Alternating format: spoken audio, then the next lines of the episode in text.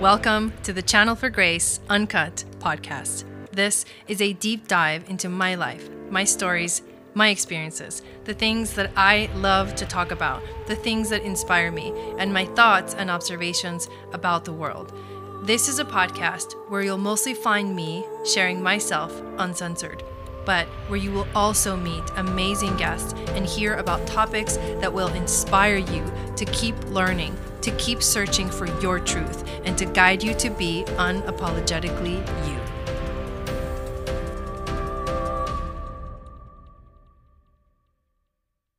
Hello, everyone, and welcome back. I am so excited today to be um, talking to my friend Maddie, who we have recently met each other. We actually haven't even met in person yet, but we've met on Zoom and had a few phone calls. Um, and we're going to talk about something that's quite uh, personal to us and um, something that came up when um, Maddie, you were listening to one of my episodes, right? Why don't you Why don't you introduce yourself or tell everybody a little bit about who you are and um, and then we'll we'll kind of jump into the whole topic of today's uh, podcast. Sure. So um, my name is Maddie, and I guess for purposes of this, um, you know, my background is sort of. I'm trying to think how how to even broach this topic. Um, you know, I was I was listening to to your podcast, and there are some things that really stood out to me um, because of what struck me as shared experiences, and, and I've noticed that a lot as I've sort of been on my own healing journey from, um, you know, a lot of frankly childhood abuse, which is not a term that I was super comfortable with using for a very long time until I had to sort of call it what it is. But um, you know, there are some things that that I've realized as I, I talk to people um, who've been through a similar experience that, that we tend to I don't know if it's portraying them in a certain way or there's just something that comes across in the description that says a lot more than what you're actually saying. And, and to me, when you were speaking, I, I sort of got a picture of what you, a, little bit of what you went through. Obviously, I don't know every detail, but but the things that you described were similar to experience that I've had or um, you know feelings that I had in in recovery, like sort of healing from a lot of the things and and they're just along similar themes and i think we're going to get into sort of why that is and why the, the experiences are so similar but um I, I just i felt really drawn to reach out to you and and you know separate and apart from this i think i've been on my own healing journey where i've been trying to sort of listen to my own intuition a little bit more and and really act on when i get the urge to um do something. Like for instance reach out to you and i think that was one of those moments where i was like something is just telling me I, I should contact you for some reason and it doesn't really make sense to me but i'm gonna i'm gonna go with it and not overthink this. Mm-hmm. um and so yeah i think that that's sort of where when then we got into talking and realized that we did have we have a lot, lot in common. Yeah, yeah. there's we have like we have like childhood childhood trauma similar trauma. Yeah it's a it's a fun uh it's a fun um, group yeah so we once we started talking we realized you know we have a lot in common in terms of how we grew up and what we dealt with growing up and we uh decided to have a conversation about it on the podcast because i if we're connecting and we don't even know each other and you like heard my podcast and you were like drawn to connect with me because you felt that our experiences were like a shared experience in a way there's got to be so many more people out there that can get so much from just hearing a conversation like this from just hearing what I would call is two women who have sort of come out of, or two beings that have come out of any kind of abuse or tra- traumatic experiences and are, have, are now at a point where they've realized what it is, they've discovered it, they've accepted it, they've started doing the healing work, and they're on that journey. And to hear that when you're at whatever stage of the journey you're at because we're all really healing trauma honestly in this yeah. life but wherever you're at and you listen to something it can be it can give you um it can make you feel better like okay i'm not alone and that's something that's really important to me to kind of give to the world and and why i did create this podcast is so that i can share my personal experiences as, as vulnerable as that is um, so that people can can feel like they are also like not like i said not alone but then also in a place where they can uh, feel uh, connected to a community of people that are doing the work and actually healing instead of just continuing to live in situations that don't make sense where they get hurt or emotionally hurt and they just don't know how to make those boundaries with yeah. with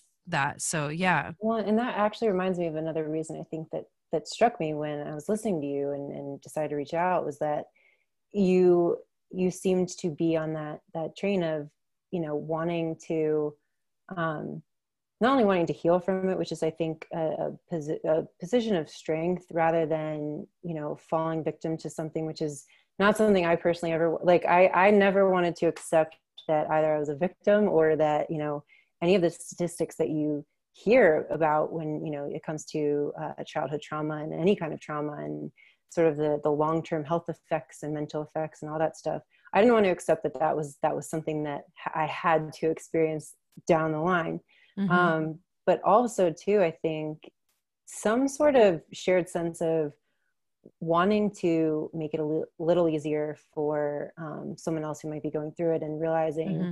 that you know when you sort of feel alone in this journey it can be really really difficult and this yes. particular type of abuse I think that we're about to talk about um, is one where it can not only be hard to identify sometimes, mm-hmm. but but also you do feel very isolated and and you don't really know where to turn because there's this sort of just emptiness that you feel.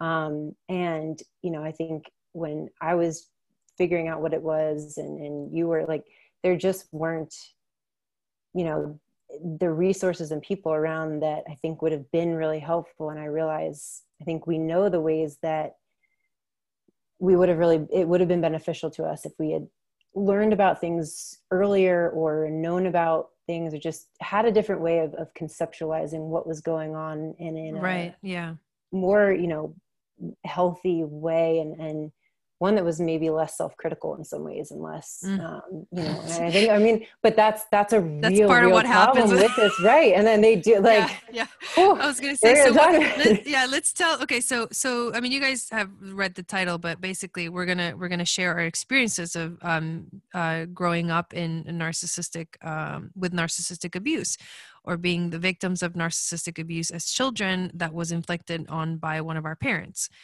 and uh, how that affected us throughout our entire lives and how it still continues to affect us and will probably continue to affect us and how it is something that we have had to really look deep at and and and figure out intricate the intricate details of it because it is such a it's like a hidden thing that you don't really know it's there and you, you start to doubt yourself a lot and doubt right. what and your that's thoughts part of the game are that the and it's part of the play. thing right yeah. so that's what we're going to share with you guys today but before we actually get into sharing our stories let's um, talk about what is a narcissist. Like in your own words, what what would you say is what describes a narcissist? Oh, and before we do that too, I did want to say that we're here to share our experiences, and we're not experts or anything like that.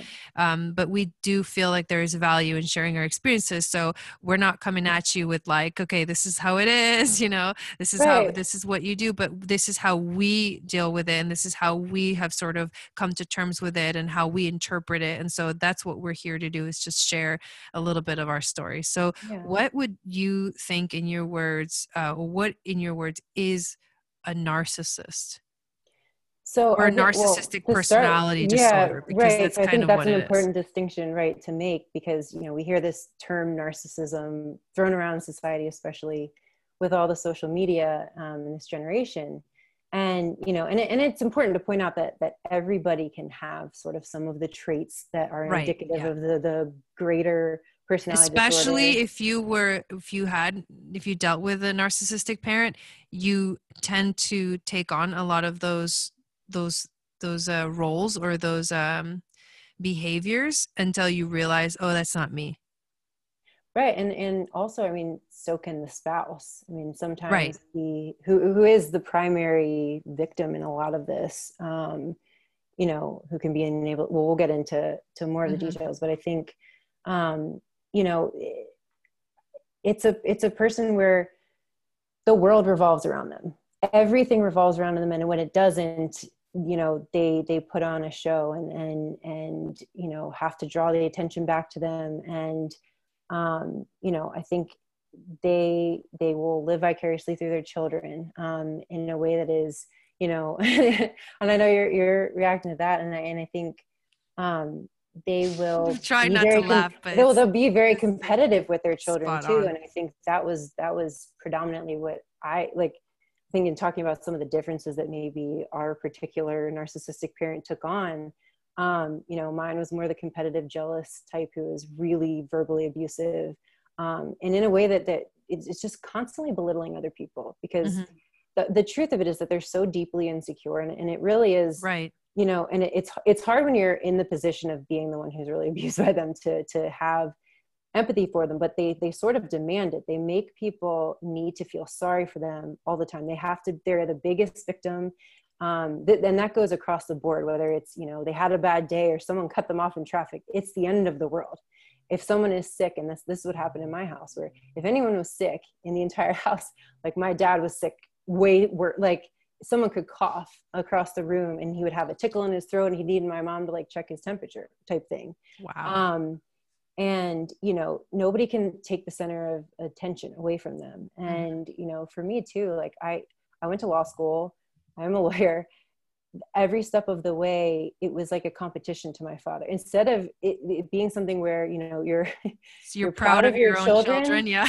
um, which is a distinction in living vicariously. Like they vicarious parents i think take on you know if if their child loses like it's it's a it reflects poorly on them and, and right they want their theirs. kids. I had a lot of that in my in my life. Yeah it was like there was a lot projected onto the children and like you're supposed to behave a certain way and, and this is how you're supposed to succeed in life otherwise you are a failure yeah yeah and and whereas in competition and and like and i think there there was definitely sort of some of that too like you were either um, the, the competition aspect. So I used to be told the more educated you get, the more ignorant you sound. This was an actual quote, and he would say it a lot. Um, you know, and and they don't want your opinion. If your opinion in any way contradicts theirs, it's it's it's not just they disagree with you. It is it, it goes to the core of their being, like it is somehow an attack on them personally. And they talk, you know, um, in the books they talk about uh, a narcissistic wound i think is the term maybe something different but um, that you know if you insult them they have to hit you back and it's it's a they hit you back disproportionately worse and very personally and to deliberately hurt you when it could be something you know you don't even realize is a slight type thing. There's um, a really great video that you just reminded me of. It's a teal swan video. It's called like the victim control dynamic or something like that. Um, she really describes what goes on uh, when you are the you are the actual victim of mm-hmm. the, the narcissistic that abuse. is an important and, distinction yeah. and and how the narcissist will pretend like they're the victim and you oh, hurt oh, yeah. them yeah oh, and my yeah. oh, and they're so good at, at bringing in the other parent because what would happen in you know my dynamic is a lot of times um, my dad would invent something that I did some slight, and, and a lot of times he, it was just constant demanding of attention. And a lot of times you as a kid don't understand why you don't feel love from the parent, but I, I didn't. I did not truly believe that my dad actually loved. I didn't believe he loved himself or anyone. He just he, you know, and and he had had a, he had grown up in an abusive household, and I think that's something to be pointed out that that you know hurt people hurt people so there is that aspect but i think you know you well, yeah, I was gonna like that's not an excuse. no, it's not. No, someone. that's the thing. Um, we did talk about this in our conversation on the phone. That that it the reason you don't get to this place from like nowhere. You don't you don't get to like. I think narcissistic personality disorder is something that you that develops Mm-hmm. I don't think people are really born with it because I think it's trauma related. that's my opinion i mean the, I the i don't know what the yeah, official definition of it is but i know that like my both of my parents lives were were their childhoods were very difficult especially my mom. Her childhood was like super difficult. And um she cre- she created all these barriers and you know all these things kind of like you they all really all stem from her childhood. And Right. so the issue with um sort of uh, discovering what that I was also being kind of projected onto from her trauma was just being projected onto me and she like developed this sort of self-esteem like herself because narcissism is like such a low self-esteem that so like insecure that yeah, it's insecurity that like it they just can't and handle it's, it it's built behind a wall of perfection. They, they truly Exactly, because- they yeah are everything that they don't believe that they are, quite frankly. Um, because Right. internally, they, they really don't they don't have the confidence they try to project, um, and there are different levels of it that are more malignant and that Right. people are either smarter or better at sort of um, Mhm. fooling people, and other people are more transparent. Mhm. um but but it is it's it's but going back to the it comes from somewhere you know a lot of their childhood was um you know my dad in particular he he his parents got divorced. They they were very impoverished at a point and it was i think embarrassing deeply for him. And so Mm. as a result he what he tried to project out to the world was a very different image. Um and you know his his and again his dad was very abusive. Um, and you know ironically he became very much like him. And i, I can't you know there, I, I don't see the point in, in comparing sometimes you know what what was worse what wasn't uh, Right. it's everybody's individual experience but you know he he took on a lot of those traits and i think Mhm. you know for me personally that was something that you know with his alcoholism and his narcissism like those are two things i, I didn't want to embody ever I, and, and i think a lot of one of the most powerful things i think i read while i was learning about this and healing my journey was um, you know that the the true victims in the situation are the ones that try to get help because they don't want to become their parents Well, here's one thing that yeah, one thing that I that I know that I've also read about um, is that like how do you know if you're if you're a narcissist or not? Because what ends up happening is like when you have when you do deal with narcissistic abuse, especially as a child from a parent, especially like a mother, a, a- like a, a mother or a father, it really messes with your your self-esteem and then eventually what happens is you end up feeling like a narcissist yourself because you're you're also learning these behaviors Yeah. but one thing that i have heard is that if you're questioning whether you're a narcissist you probably you're are not you're probably Yeah. not a narcissist Mhm. because Yeah. a narcissist would never question their Right. actions would never question what they do or what they say because nothing is wrong with them And- exactly and, that's that's part of why this was a sort of a later discovered um, disorder that really wasn't in the DSM for a while because narcissists weren't getting treatment. And actually, and I don't know if you came Right. across this too, but um, you know how I sort of stumbled into it was online support groups, and I was googling the most innocuous thing that really was blaming myself in a situation that actually wasn't related to my father at all. It was an, a separate relationship that I was in at the time um, that was like basically why am i always fighting with this person that i don't want to fight with? And it's the only person i you know and but they they sort of f- you know figured out that this was a common disorder because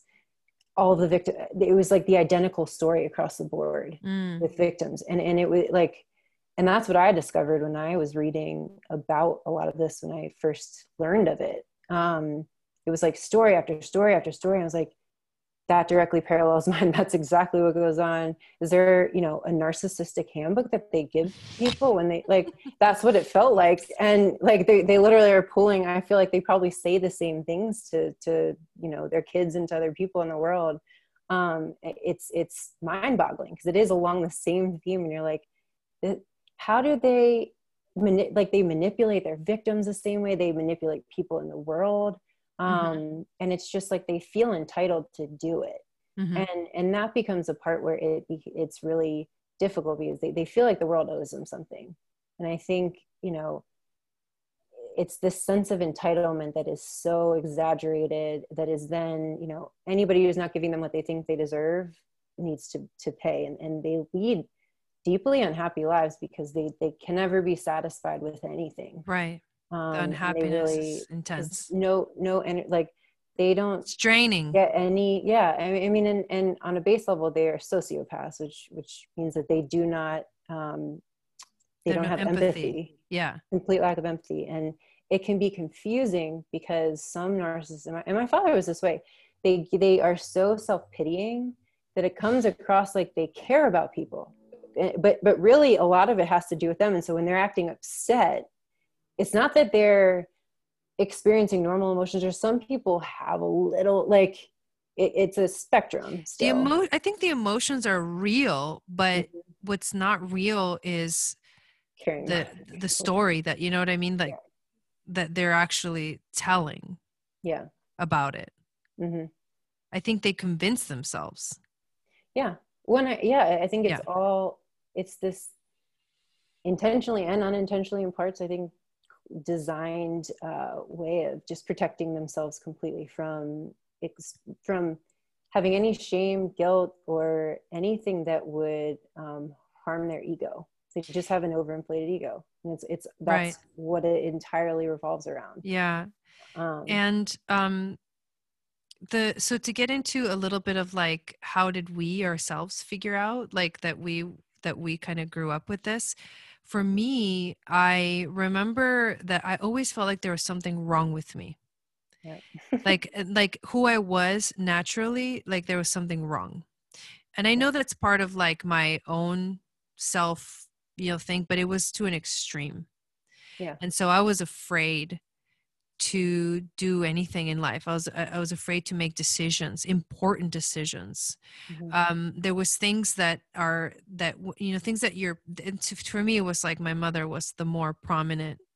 The other, my father was like the kind of the enabler, but th- there was things that kept being repeated to me that mm-hmm. became like belief systems later on that I that I realized that later later on that they weren't actually mine. But I remember I didn't actually realize what I was actually suffering from until yeah. I got into a relationship with another narcissist which tends to happen because you like it's the world that you know and so it's like you're you're used to being abused and like hidden abuse that can yeah. easily be hidden and, and made and you made to feel like it's all your there's something wrong with you not with them yeah, so until i actually got yeah into that relationship and then out of it mm-hmm.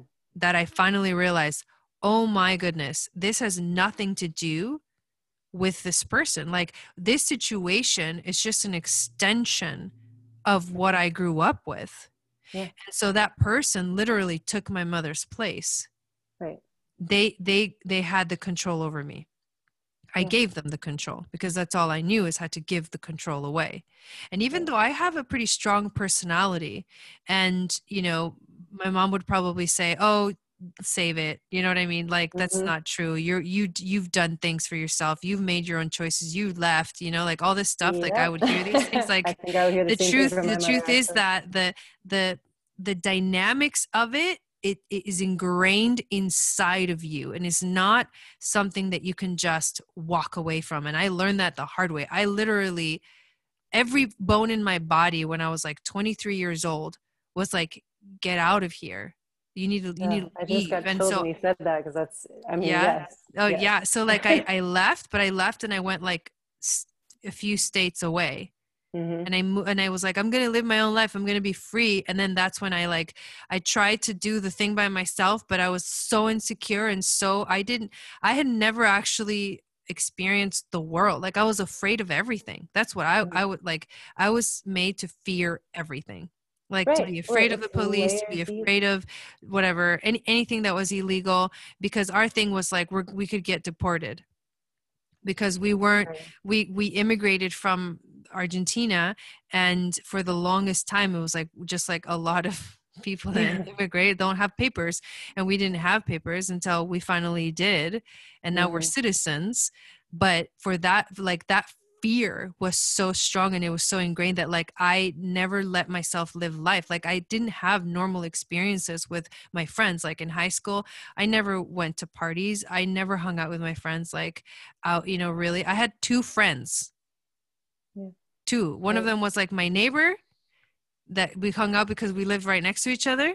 And then the other one was like one friend from school. And like honestly, like that's really the only two friends that I've ever had from childhood later on i've made a lot more friends because i've gotten to know who i am but like in my right. my realization of it was like that the whole thing just gets ingrained and then it becomes your life and then you're really confused because you can't function fully in the world the world expects a certain thing out of you and you're not able to give it because it was taken away from you which right. is confidence in yourself yeah, and and that's by design and i think you know, I, I first of all had a very similar story, and I I look to the fact that I I played sports that really saved my life because it not mm. only gave me an excuse to get out of the house, and so my my dad couldn't really control everything, but it gave me a, a at least a little bit of a separate um, source of confidence and exposure to other people who could give me a different opinion because part of the problem and, and we didn't talk about is is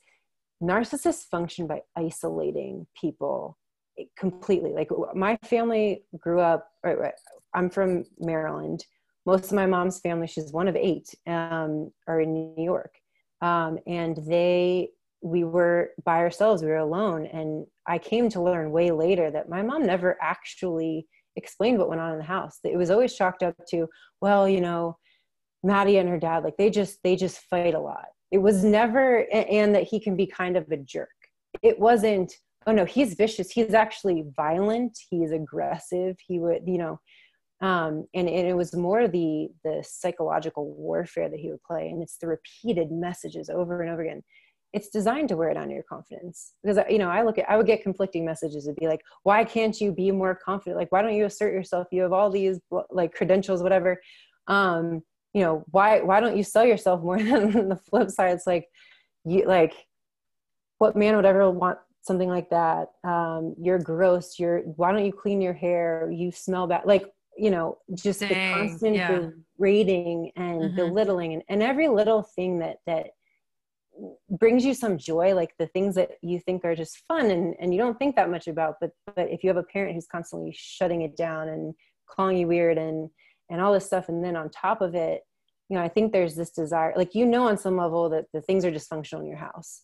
I don't think you ever you don't and i didn't have the sense of how bad it was until i finally when i was 26 or 27 was the first time i actually told a friend of, and like friends that what actually went like a, a, a small tidbit of what was going on in my house growing up and and what got me was I was giving the warm, like to me, I was giving background information and they stopped me and they were like, I, I just want to stop you and say like, I can't even imagine my parents ever doing something like that. Like that, like they did what? And I was like, well, well, that's not even that, but like that happened every day. Like the, the other stuff is where I really want to talk about. And, and, and it was the moment for me where I was like, oh my gosh, that narrative that you tell, there's so many damaging, I think, societal norms where it's like yeah every family has its issues every blah blah blah.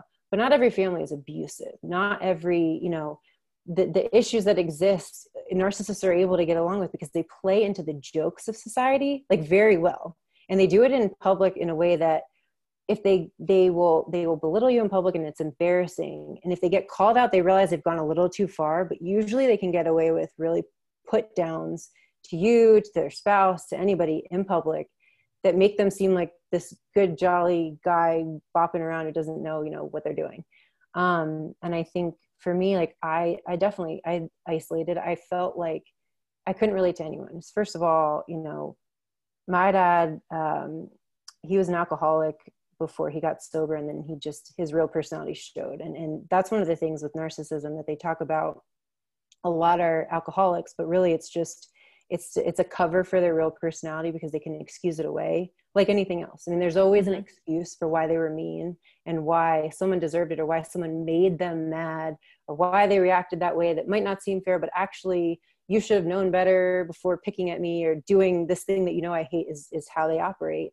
And alcohol is another one where it's like how can you really hold someone accountable when they're not necessarily in control of the motor functions? And when i like because of all of that like i have a very distinct memory going back to when i was two like i, I remember things. And so i know and you're the oldest that, right? I'm the oldest, I'm the oldest you're the oldest of three? Yeah. And i'm in the middle of in the three. middle. Yeah. Yeah and, and there's definitely a lot to, to talk about when it comes yeah, to yeah. sibling dynamics. Um but like but i remember i remember the difference between when my dad was very drunk and when he was like he was definitely with it enough. Because if he was really drunk he'd go to sleep when he was just buzzed he would be extremely mean and it was you know whatever. Mm-hmm. so he got sober when i was nine and a half and i felt like okay like you know i, I wanted my mom to divorce him at that time.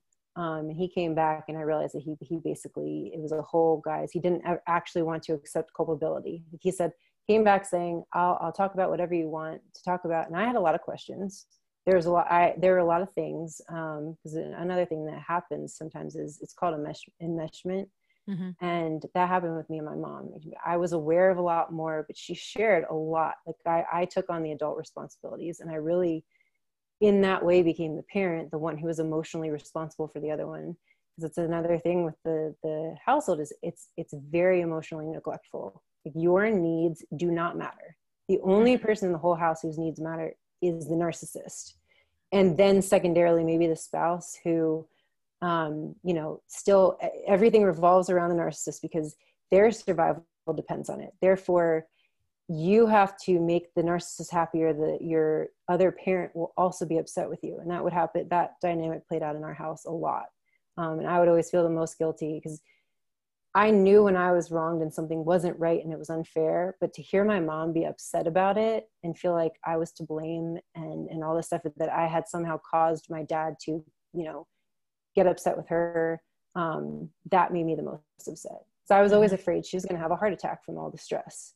And what's crazy looking back is never once did I really look at myself and go, who's looking out for me but what happens is you grow up and you realize you just completely lacked that nurturing and, and that's mm. the emptiness that you feel where mm-hmm. you suddenly are like who am i well what's my identity outside of taking care of my mom is, is for me how and my brothers but predominantly my mom i mean i was responsible for her emotional well-being and and I, I was basically her therapist is how it was and i was the one explaining to her how the world was and trying to get her to understand you know how that di- that people had different feelings and and that you know this is what so and so meant or whatever um, which is the role of the parent in this situation. It's, and it's called parentification in the the context of narcissism. And you know but but as a result of all of that i felt these adult responsibilities from such a young age. And i had seen so much of the world that, that certain things just weren't funny to me. I didn't feel like I could be lighthearted a lot of times, even though I had a playful nature that could come out when I was really comfortable with someone. But until that happened, I, I just, I was very quiet. I would observe everything. Um, and they always say it's the quiet ones you have to be the most worried about. And that was definitely true in my case. But, um, you know, that you just, you don't want to let anybody in. I didn't, I didn't really let anybody get to know me mm. because. I was afraid they would associate me with my family like with my parents that really my dad and i didn't want anybody to think that i held the same beliefs that he did because they can also have just just extreme rigid like mm-hmm. things that they they throw out and you're like that's not what i feel don't don't judge me by my parents but when you are mm-hmm. living under their roof it's hard to have that separation that you start to get but that's also why they want to control you and keep you emotionally dependent on them because they know the second you get a taste of the real world you're going to start seeing all the problems. Um, and you know that led to i mean a whole lot of things but i think the most freeing moment in my life was when i finally let my the rest of my family know what was really going on. They had no idea. And to my mom it was it was the biggest betrayal that i could have ever done was was simply telling my immediate family like what we had experienced. So why don't we let's go let's go into that because I think that kind of is a nice segue into talking about how how all of this really impacted ourselves and when we finally realized and when like when we came out with it like what happened mm-hmm. i mean what i mean i, no, I it's i mean that that really is kind of how it feels where you it's this secret that you have been holding on to for so long and, and some of it being that you don't quite understand it anyway. Like you, you genuinely like and i felt that way too where i was like something is wrong with me. There's mm-hmm. nothing like when you looked at, at my life from the outside you know you could look at people and go well they're what's wrong? You have everything going for you all this stuff. And and but internally i felt like a train wreck. And i felt like mm-hmm. i don't belong here. I like I had friends, but I but I felt so distant from them also because I felt like the second that I, you know, basically like peeled the layer back, like all you know, I was I was always afraid what would come out of my mouth if like if people really heard all the feelings that were inside that I knew that I had on some level just buried so deep, but mm-hmm. I didn't really let myself think about. And, and that's that's sort of the equivalent when you sort of face this head on. And and for me, it, it reached a point where I, I think I literally could not hold any more emotions inside me without exploding. And so the second that I started sort of talking and sharing some stuff, and, it, and again, a lot of it was motivated by a desire to sort of help my mom get out of an abusive situation, mm-hmm. um, which she ultimately went back to, which is another thing with this type of abuse. I mean, particularly in romantic relationships, spouses often even if they seek help they they go back over and over and over again. And, and that was you know what you know what it is? It's it, so here's something that i realized about that is that the abuse it's almost like it becomes an addiction 100% yeah. like at some point you lose yourself in it and you don't mm-hmm. know who you are outside of it and so because you're more comfortable in the abuse receiving the abuse like mm-hmm. being in that whole dynamic and the whole drama of it like you just get addicted to the drama yeah. because one thing that i have realized is when i once i've walked away and i haven't you know it's been almost god it's going to be like 3 years now that i've talked to my my mom but i decided to make major boundary and i haven't felt like I needed like I haven't felt the oh I should reach out to her. Like I just haven't felt that. that's exactly it was the amount of time it's the yeah. it's like the strongest I, it's like I, to me it's like well I still obviously need I need the time and, and i'm and i'm so much more confident now that i'm completely okay with taking the time and i understand what it means and i understand how everybody else in the family is probably looking at me and i understand it all but i but i but i love myself so much more now that i i love and i and i like i i take care of myself now before yes. I take care of anybody else or what anybody else thinks. Mm-hmm. And so that's completely different. And so like Jai empower empowered Jai is a threat to right. the whole dynamic that because because it's like the, it's the victim control dynamic but it's also like the dynamic or, or, which that I've I've heard it referred to as the narcissistic family cult it, that's what it is. Because because it becomes like the the narcissist is the one that holds the power. And if mm. there's more than one narcissist in families um, they're the ones that hold the power and then everybody else has to like bow down to them and if someone decides to confront the narcissist or go against the narcissist or reveal the narcissist or reveal the abuse the whole the whole family will be so afraid of the breakdown of power and the breakdown of the dynamic that no one everyone is so addicted to the drama and their role that they play in the little story that mm-hmm. like everybody just pretends and continues to play the story without realizing they're just perpetuating more and more abuse and then they themselves are taking more abuse and then some people become the ones that are okay where you're on the good side so you don't get the abuse but they're on the bad side so they get the abuse and then you don't believe the person that got the abuse because you're like I she never did that to me she's never right. been that way to me so like she's not a bad person and you're like the there's no way for me to explain yeah. you know what i mean like mm-hmm. what i've gone through but like i need to trust in myself and so right. i don't even know where i was going with that but well no i mean because that's that's part of what what um happens and i'm i'm blinking completely on the term but it, it basically is you start to question your own truth because it's gaslighting because right. because you if you hear the same story over and over again and no one's there to back you up and vouch for you whether it's because they're afraid or whether it's because well are you sure? Like so because that's also where different dynamics play out where you know certain people will tune out completely um, and, and a lot of times that's the enabling parent. For their own survival they sort of steer clear of protecting the children is what happens um, because to insert themselves would be a problem. And for me like you know i think in, in my dynamic the, the role that i took is I, I very much became the scapegoat. My youngest brother also was and he, he you know he was just was going to say that i i kind of have become that. that you know was unruly. I was the good kid that should have been just easygoing but i saw the truth of what was happening and i wouldn't just stand by to, to watch my mom abuse and my brothers. And so what happened was i was like well i feel i'm emotionally stronger. So if he's going to get mad at anybody i might like he's already going to pick a fight with me so i may as well insert myself and defend them anyway do you know what's so it's on. crazy because when you when you say those things you remind me of like that's the role that my sister played she was mm-hmm. the oldest and for the longest time she and I remember this, she was like the scapegoat. She was like the black sheep, you know? She was yes. the one who like would have yelling fights with mom and stuff like that and like they they would go at each other's throats and they would hurt each other intentionally and then oh. my sister would go through these periods of like i'm not talking to mom and then but then it was so convoluted because then it was like mom was trying to get through me like okay i need to know what your sister's doing and it was like i don't know what she's doing like it just didn't like it was so weird like to like build their know, team you have to know who's then what, so then it's funny because i was always like maybe like the the nice one i guess you could say like quote, i was like maybe like more softer or something like that. My sister has always been very strong and she has aries rising and um but i actually have mars in scorpio so that's like pretty gnarly in itself myself. Yeah. But I am like more of a softie in terms of like I'm much more sensitive emotionally. I like I, I probably and my sister's sensitive too, but like I showed it more. I showed my sensitivity more. And so I was seen as like the weak one.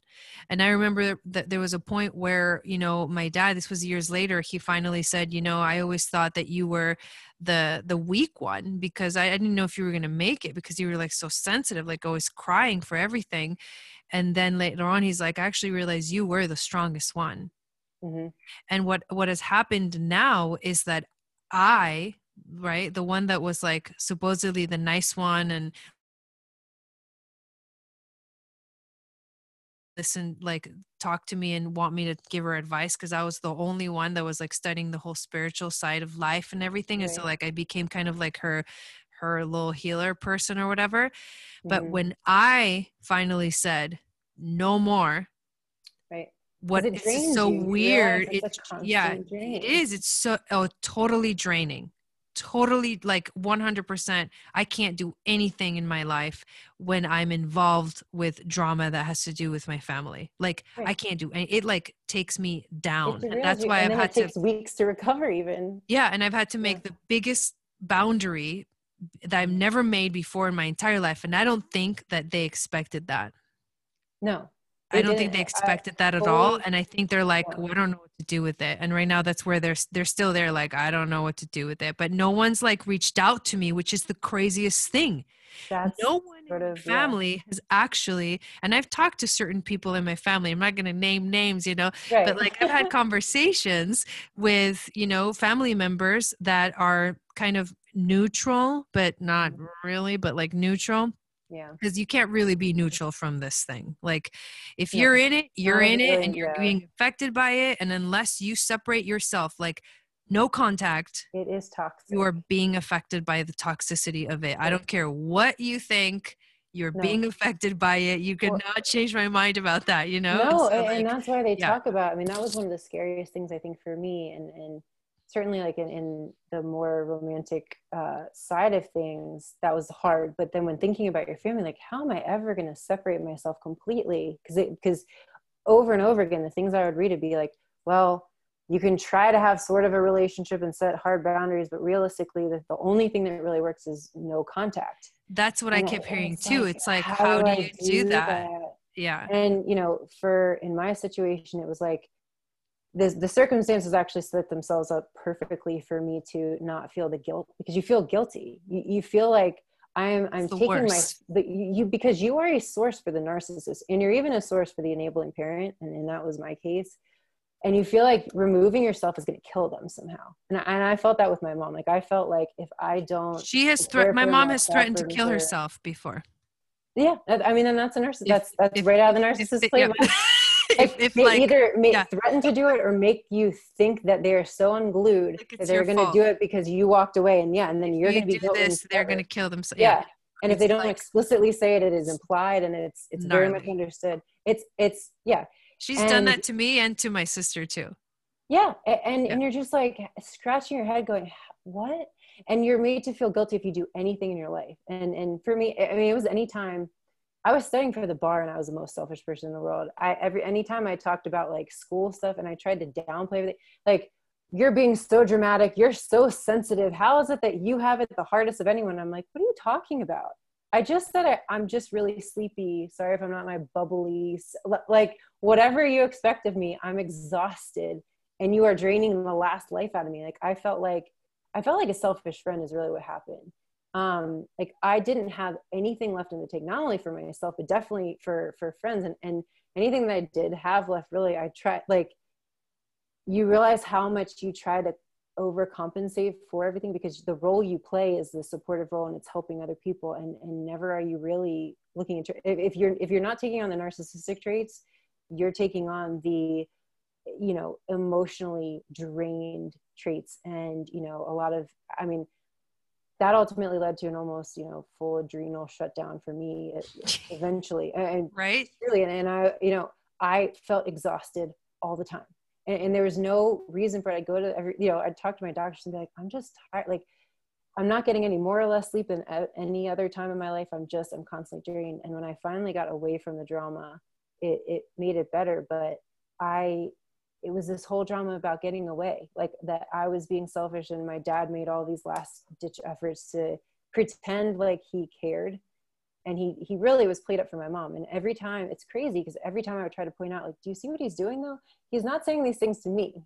He's telling you how much i upset him. And you how like these things are not directed at me. I've It's a game. have a That's- that's- I think Yeah, that's the thing that a lot of a lot of people so if you're here's here's what I'm going to say like because we're we're getting into these sort of the dynamics of what happens when you're in a family and it is like a, the mm. narcissistic it's cult. so So, yeah so basically it's like if you're if you're so, if you're someone who like got the abuse you're like oh yeah oh yeah oh yeah Yeah. that oh yeah oh my god you oh my god that happened to me too and oh my yes Mhm. yes yeah if Yep. you're someone who was like the golden child where like you weren't the abuse wasn't directed at you then you have a really hard time believing it because you have a different belief system you have a different idea of the person you it's almost like you have a hard time imagining that they could have committed that much abuse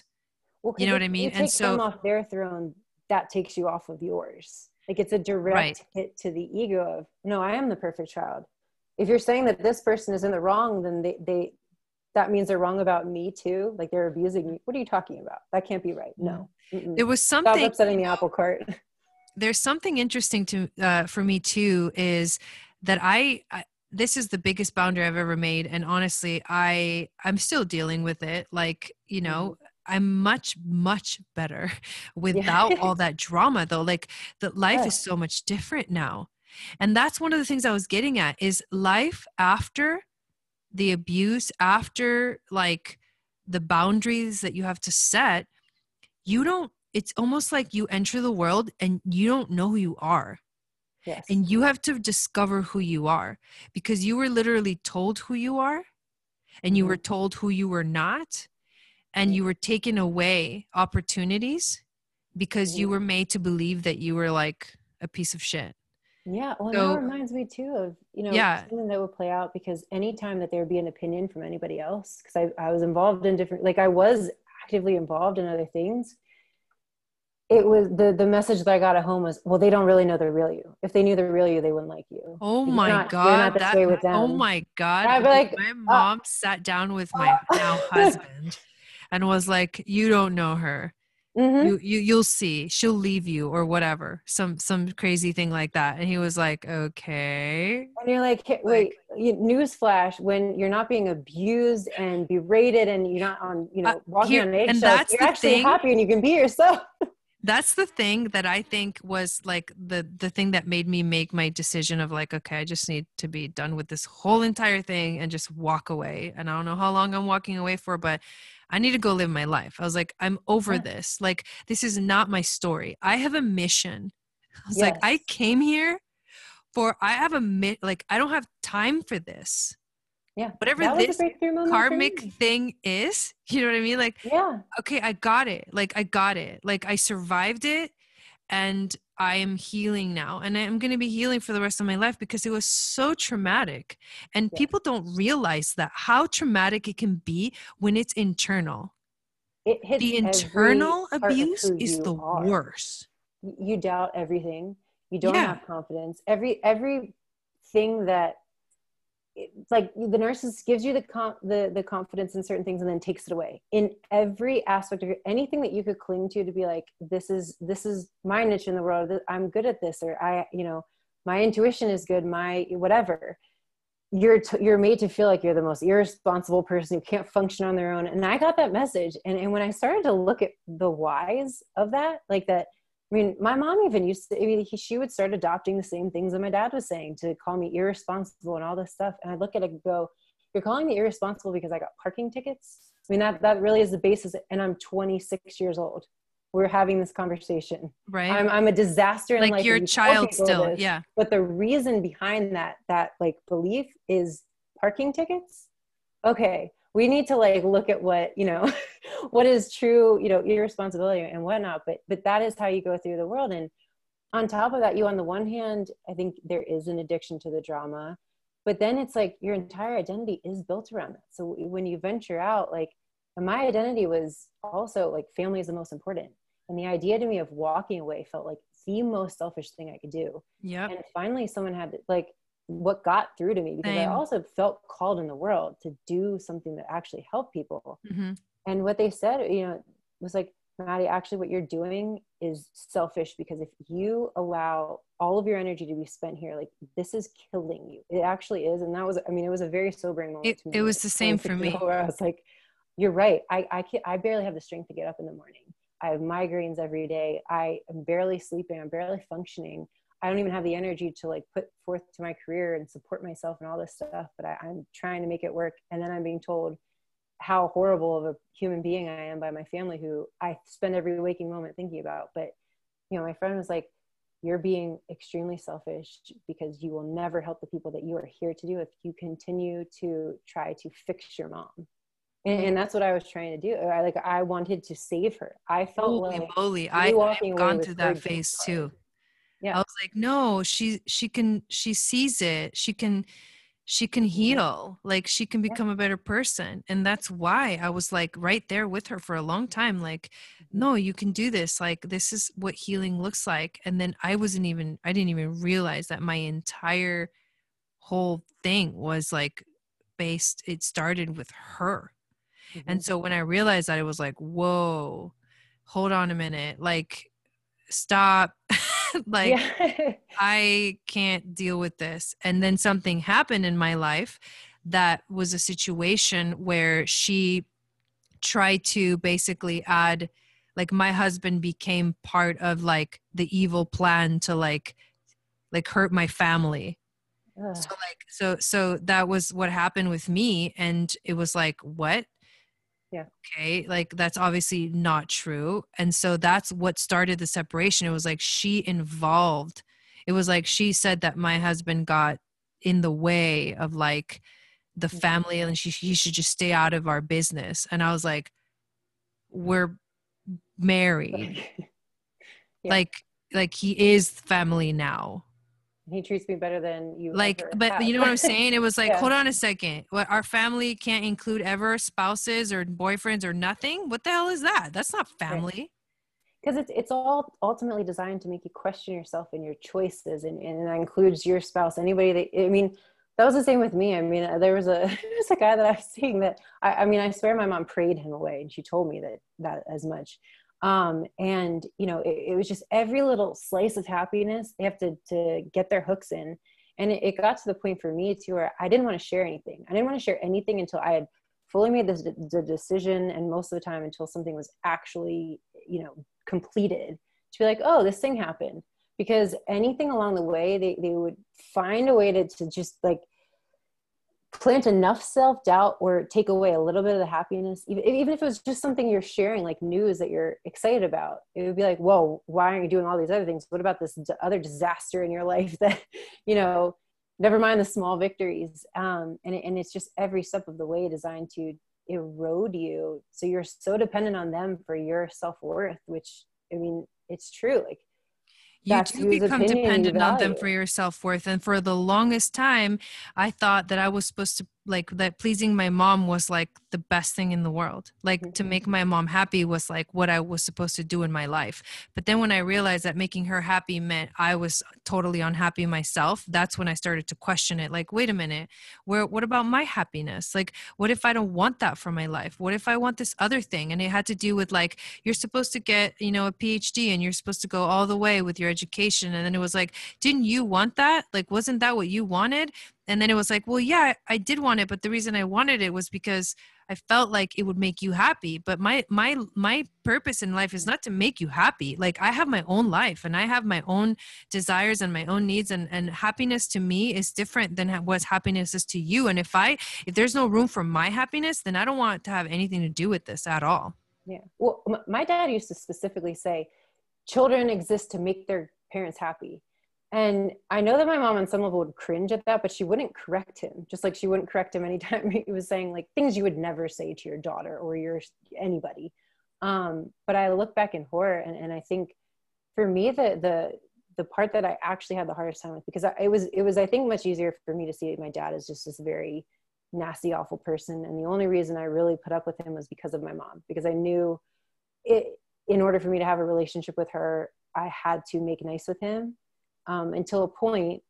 And then you know what happened in my situation i've i've not spoken to my dad in three years. Um, and, that on some levels because I, I actually thought my life was in danger at one point. And i, I told my mom i will never like I, I don't have an intention of speaking to him again. Um, if something happens in the future we'll see. But you know and forgiveness is for me. Like that's what i need to work on. Um, and you know but as far as us communicating i want you to know like that's a no-go don't address it. And it was sort of understood. And then what happened is for basically three years um, my mom kept playing the game of trying to convince me to um, come back. And, and, it was in slight ways. And then it got more dramatic where she would just talk about him more and talk about all his good qualities. And you know they basically she um, she decided at a point that it uh, it was more important for her to put work towards fixing their relationship um, than working on ours. And that she somehow owed i mean her thing was she she owed him this stuff. And and i, I like wow why yeah. when you're the kid in that situation because you're like okay like you don't want to be the selfish one. And that was i mean i was accused of being selfish so much that it was like but that's not true. Like it's not true on any level. I didn't even ask for love half the time. Um but i but as i got older i'm like how can you be saying that to you? I, I literally almost threw my life away for you. And you're still telling me you owe him somehow more than your own child. Don't you do, like, isn't there at least a little bit of like a twinge of something that, that maybe like you owe it to our relationship to have a relationship? Because mm-hmm. he, that's the other thing is like, he would not allow us to have a relationship. We couldn't have mother daughter time because it was, it was so, and she would make me feel guilty about not inviting him on things. Meanwhile, if we would go anywhere, he'd, he'd call every five seconds and it would be about something dramatic and he would whine and throw this whole fit. And it was this production to do anything, like go down, like go to the store together for an hour was, was you are being the most selfish daughter in the entire world. Um, and so that played out later. And, and ultimately, I mean, it's been Easter is the last time I talked to my mom. Um, and she finally made it clear. She said some of the most. She said the things I needed her to say, quite frankly, that that told me, okay, you've you've fully adopted his worldview and his his view of me. Like you see me as selfish. Okay, all these like you see me as this awful person. You don't even like who I am. You don't you don't actually even want to know who I am. Um, but we will never have a relationship until I come. I allow him back into my life. Like that's that's what you've been playing at this whole time. It's just been a long game of manipulation on your part too and so that for me was the dynamic that happened that ultimately you know i had to separate from from that too. Because frankly anytime i would have contact with my mom within those three years it was it was always it made me feel so drained that I would it would it would take me away from what I was working towards in my own life or it would plant seeds of doubt because she had this way of just saying the thing that just why did you say it? Now it's in my head and now I'm doubting my you know my own judgment again. And and I don't need to be doing that. Um, and those were the moments of realization for me. And, and I luckily I had I had friends who would reinforce that too at the time that be like do you see what happens? Do you see what happens every time you do this? Um, and i think that if anything that is maybe one of the more important things is, is to involve outsiders. And it's the last thing you want to do when you're in a family dynamic and, and to me like i am a vault i will keep any like i can i will hold anyone's secret i don't feel like it's mine to share and, and i felt the same with my family where it's like no it's none of your business what goes on behind what like you can't say anything about my family. Like only i can. Um, and I, I realized that that was the whole problem. Nobody in my family who would have helped knew what was going on. And you know i think felt tremendously guilty about it when they learned about it way later. Um, when sort of a lot of things had blown up in in our family um, and they're looking at you know their sister going like you've, you've been in an abusive relationship for 30 years and you did it because you felt guilty. You felt like you had made a decision you had to stick with. Um, there are a lot of other other dynamics but i think like you know the dynamic in in with my parents too is my mom also was so afraid that i would end up like her whatever that meant to her and, and there were a lot of variations of it that she everything she did was sort of not telling the truth about a lot of things um, including the relationship with my, my mom and my dad. And you know boiling down to she knew she shouldn't have married him before she did. He was abusive before then. And i think i'm sure the two of us can look at the, the relationships that we've been in personally and go there were definitely moments where we just ignored our gut where we we knew that that something wasn't right and it didn't feel like love but we just stuck in it because you're, you're so committed and you've you've like it's almost like you've invested in this relationship so you're going to make it work. And you keep going at it and that's also what happens in these dynamics. Um, but you know when you do become the person who got away you are completely vilified. Like you are you have you know you're the one who who broke up the family you're a liar you know you, you really start to question your own perception of events um, and not only has that happened your whole life if you've been the truth teller but now that you've you've sort of involved other people like you know you must be destroyed is is basically the, the like right the yeah. the family. And it's it's a really isolating one and it's one where i mean i think that's part of and i, I think we probably are both in the same um, position a little bit still with some of it where you you're trying to sort of rebound from okay now that i don't really have that core family unit that i i always you know you know you notice it i think around the holidays. You notice it in in moments where it's like wow i don't like even though i know internally like i i don't even feel the urge to pick up the phone to call my my family anymore. Um, and there you know i'm still in touch with my one of my siblings. My my other sibling um, around the time that I stopped talking to my dad, he also decided that I was horrible, but he was the golden child. Um, and you know, you have those moments where like I, I, I just you crave that family. And it's what keeps you coming back for so long too, because you're like, I just want this family to be what I think families are. Like I want it to feel like love. Do you I know want it to feel what. Yes, I know because we deserve love because we deserve uh, like real love from a parent which we never got. And so it almost feels like for the rest of our lives we have that this void to fill and we have to realize that we have to really start to fill it with our own love for ourselves. That's really the only way because no relationships of mine have worked mm-hmm. at all until this one because so you really found the love within yourself.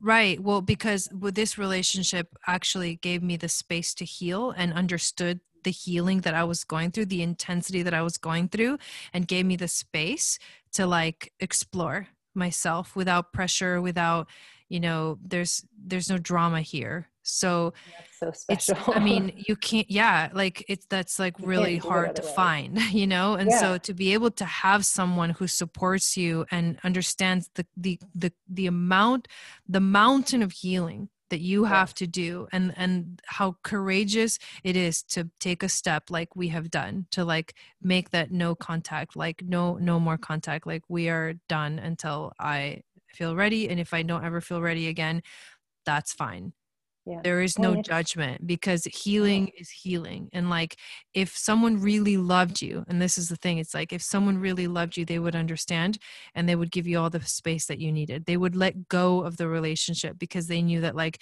you also have needs yeah. and relation real true authentic nurturing relationships should be that way where there's communication where people get to talk and express them themselves and everybody gets a say into like what what's what's what's going on here and how can we resolve this together instead of like just play the dynamic and that's all there is and you know if you don't go with how we've always done things then forget it you know yeah no, so it's just I, it, I think yeah no and i was just going to say that i think that now where we're at i'm finding that family has taken on a completely new meaning to me. Yes. And and because also you know I, i've gotten into things that are much more um uh spiritual and yeah. etheric and and like there's the soul family and things like that which is a whole nother level but is. that is that is to me the evolution of family. Yes. The evolution of like the the dynamic of family because i i know now that no i didn't have the kind of family that i that i deserve to have. I didn't have the kind of i didn't have love. I didn't have the kind of love that is a true nurturing motherly love. It was yeah. it was always manipulative. It was always like i I, am I'm, I'm going to do this, but like you will always owe me something because I'm like give, doing all this for you and sacrificing everything for you. And it was like you're throwing all of your shit on me, and it's not mine to hold. A parent, a real true parent who really loves their children, would never do that to their children, and I know that now, mm-hmm. and that's where that's why the strong boundary. But I also know that like my definition of family has completely changed and completely evolved. And so for my family to come to me and talk to me as if we were on like the same level, I don't think it's possible anymore. No. because because no. like they don't like I've gone so way off the deep end and in their eyes that I'm like just I just I went crazy. Yeah. I, lo- I lost my head, you know what I mean? And so yeah, so yeah. so it's like it's just not going to happen. But I know that I am in my own space, in my healing space. I'm learning about myself. I'm discovering myself for the first time. I mean, come on, I'm like 36 years old. I'm still discovering. Like at this point, you feel way more confident with yourself. Normally, if you had loving parents and a loving household, even if the household wasn't perfect, but if you actually had true nurturing love, you would feel confident in yourself in life. And the fact that I never felt confident, like that says a lot. But now I'm learning to be more confident. So that is the that's where the the healing that i've noticed takes you once you take it to the next step which is the hardest which is like no contact. Right. When and and i think it, it's so funny what you touched on because that family piece is so important. And and what i look at and what I, i'm honestly tremendously grateful for not only you know i always felt a deep connection to my guardian angels. Like they i just always picture them around me protecting me from whatever. And i and i had this bigger sense of this is preparing me for what i'm meant to do in the world. And i and that everything was for a reason. And that meant the the harshest things were somehow preparing me to understand someone else to be ready in a certain situation. And very very deep sense of that. And what i was so fortunate with it didn't make any sense to me at the time but i was really blessed in the sense that i had so many surrogate mothers why I say it didn't make sense to me is because my my father was the abusive one. I felt like shouldn't I have more daddy issues? And maybe I do, or I don't. But my mom is the one that I craved the love from. But I but I was the mother. Like I raised her, so I didn't have that. But in my life, it was like it, it's un- every situation I look back across. I had a mom in every situation that included law school. It was in college. Like every step of the way, there was someone who who filled that role and really provided me the love and the nurturing that I lacked. And, and it doesn't, you can never replace your actual biological mom. I truly believe that, that like once you feel that rug sort of pulled out from under, that there's sort of a void there, there, there is a hole that you do have to fill yourself to the degree that you can and, and to learn to, I think, live a little bit with a little bit of the pain that I think will maybe always be there. Um, but I look at, you know, the healing journey, it's, it's been compared to there are layers of, you know, an onion and you, you peel back one layer and there's another layer and another layer. And sometimes like one layer will squirt in your eye and you realize it's really painful and worse than you, you imagined it was beneath the surface. Um, but I think it's made me so appreciative of the people that truly resonate with me, of the, the friends that have become family, of the people in the spiritual community who have, have become the same, and, and all the things I've discovered about myself, the confidence I've gained, and, and the things that I've learned, and the way that, you know, all the synchronicities sort of line up in your life that, that place people in your life. And, and I think the ways that you realize you're able to help other people and the people that come into your life that are in need of a similar healing to what you maybe just went through at a different stage and you're able to sort of be that person that can can guide them a little bit along their journey too um, but I, think the connection that you feel as a result like I, I truly it's hard to say you're grateful for abuse right? But uh, like i'm grateful for the experience and, and maybe having you know survived and healed from a lot of it because what it did for me was it, it got me in touch with so much more of who i am in a way that i, I don't know that you do maybe you do if you, you grow up in a, in a really truly nurturing family but i think that never would have found um, if i hadn't gone away um, and, if, and if i hadn't felt like you know everything or like everything was topsy-turvy i had to make sense of it all and, and really rediscover who i am. Um, because it, it it made me open to things and and to be able to see the world differently and experience all of life. Um, and then obviously yes there are there are days where you feel like you know is this a setback? Like it you know um, and you can beat yourself up. And i think that's another thing along you know a healing journey and i'll make an analogy to sports because i also had a lot of sports injuries where i hurt my knee and and the thing that i had to learn personally was i always wanted to push myself beyond what i was capable of really like beyond capacity and, and what you learn in, in healing is that you you have to go with what your body is doing that day sometimes and if you push it too far it sets you back way further than if you just go a little bit slower and and ride the wave a little bit and and push it when you can but if you try to you know come back from surgery immediately you're going to hurt yourself even worse um, and i think with healing it's the same like there there are days there are things that get brought up and I think with something like this, I mean, my gosh, sometimes something as simple as turning on the TV, you, like a show comes on, you realize you're crying because something just hits you and you don't even know what it is. Um, and I think this time period, especially, has been one where it's it's highlighted a lot. There have been some really, really raw emotions, and I'll find myself listening to something or or I hear something that it, it it's not even a major thing, and something about it just hits me in a way where it's like, uh, like that that got me to the core and and part of the healing is realizing why and okay what what did that just trigger in me? What's maybe what's a little raw? Um you know what what do i still have to heal? Because it's true it's it's a journey and i as much as i want to i wish i could wave my magic wand and be you know heal tomorrow um and ready to just you know live carefree i think you know it is it's being kind to yourself it's loving yourself the self love that we didn't learn because we didn't love ourselves. We weren't even taught that we were lovable. I mean, I, I felt, I literally felt unlovable. Like, what, what person would ever want to be with you is truly, I mean, that was, you know, my that's father thought that that's feel. what I, yeah. yeah. That's how that's how um, you're made to feel, and it's a general thing that happens in all this uh, kind of abuse yeah. that we've dealt with.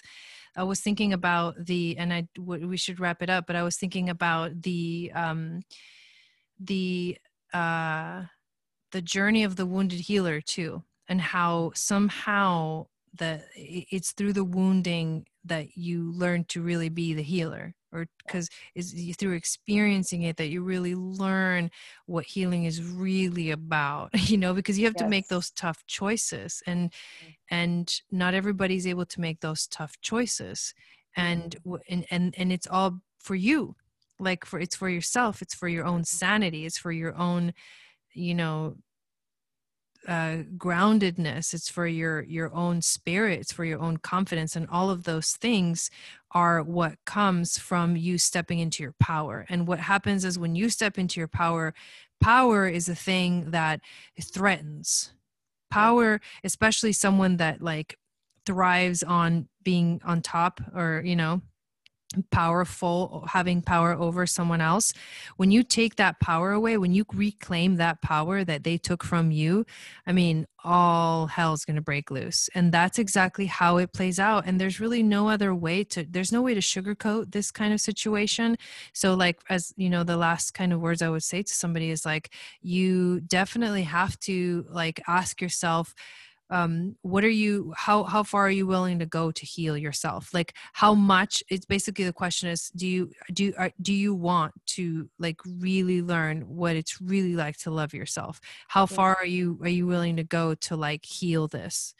And that's a difficult question because a lot of times with this kind of abuse it does mean you have to walk away right are you willing to lose everything to and willing to lose you have to be willing everything. to lose everything to yeah. gain everything because yeah. really that you know to me happiness and my own sanity and my emotional well-being are like they're so important because i have to feel like i have a purpose too i have to feel like i'm doing something for the world and that's my own way and mm-hmm. i can't do it when all of that is going on and when my energy is being drained and all of that so in yeah so like this whole you know this whole sharing of this um our experiences i hope that it, it has given you know uh you guys as the listeners and an opportunity to kind of dive into our world and maybe see some things that were similar to you. And i'm sure maybe in the future we may have further conversations about it. We'll see.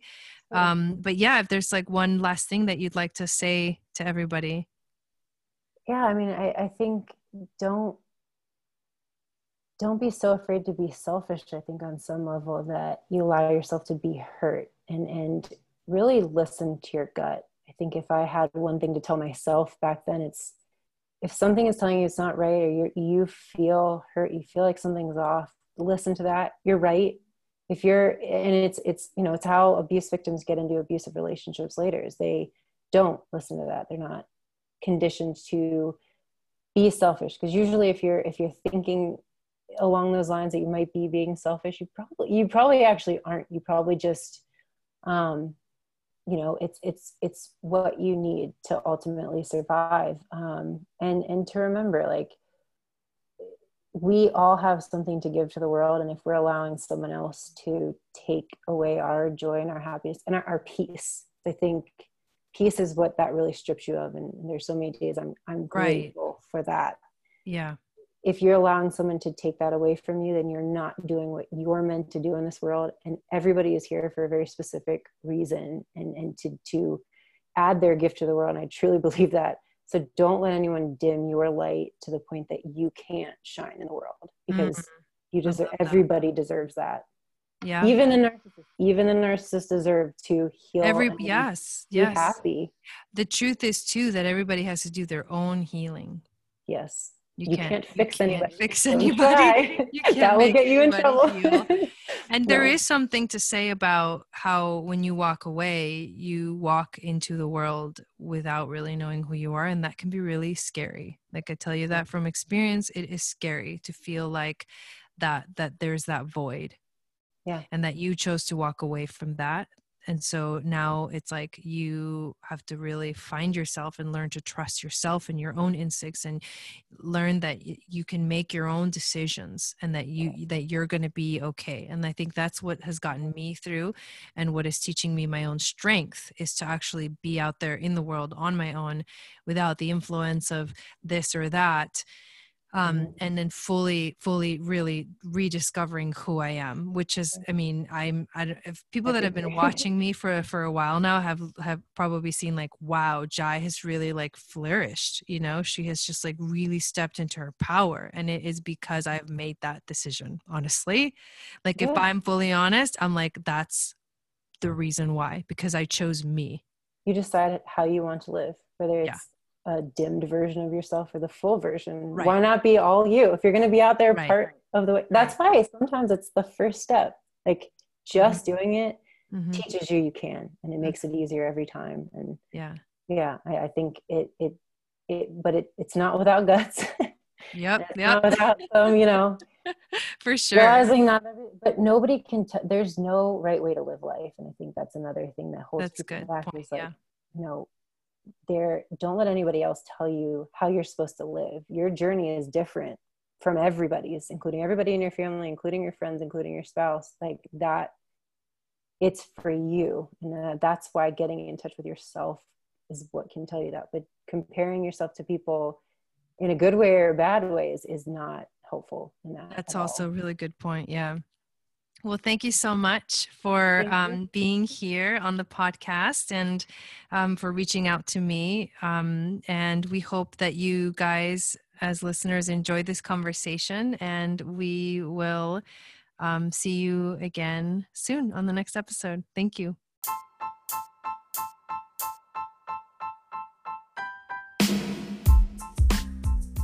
Thank you so much for listening to the Channel for Grace Uncut podcast.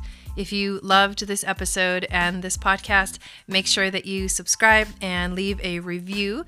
You can find me on Instagram, Twitter, and YouTube as Channel for Grace, and you can discover a world of amazing offerings on my website. If you want to learn astrology, if you want to learn what it means to discover your inner sacred feminine, if you're curious about the current astrology and how it's affecting you, if you want private readings of astrology and tarot, or if you're looking for awesome jewelry designs and zodiac themes jewelry, then please check out my website, channelforgrace.guru. I will see you soon on my next episode.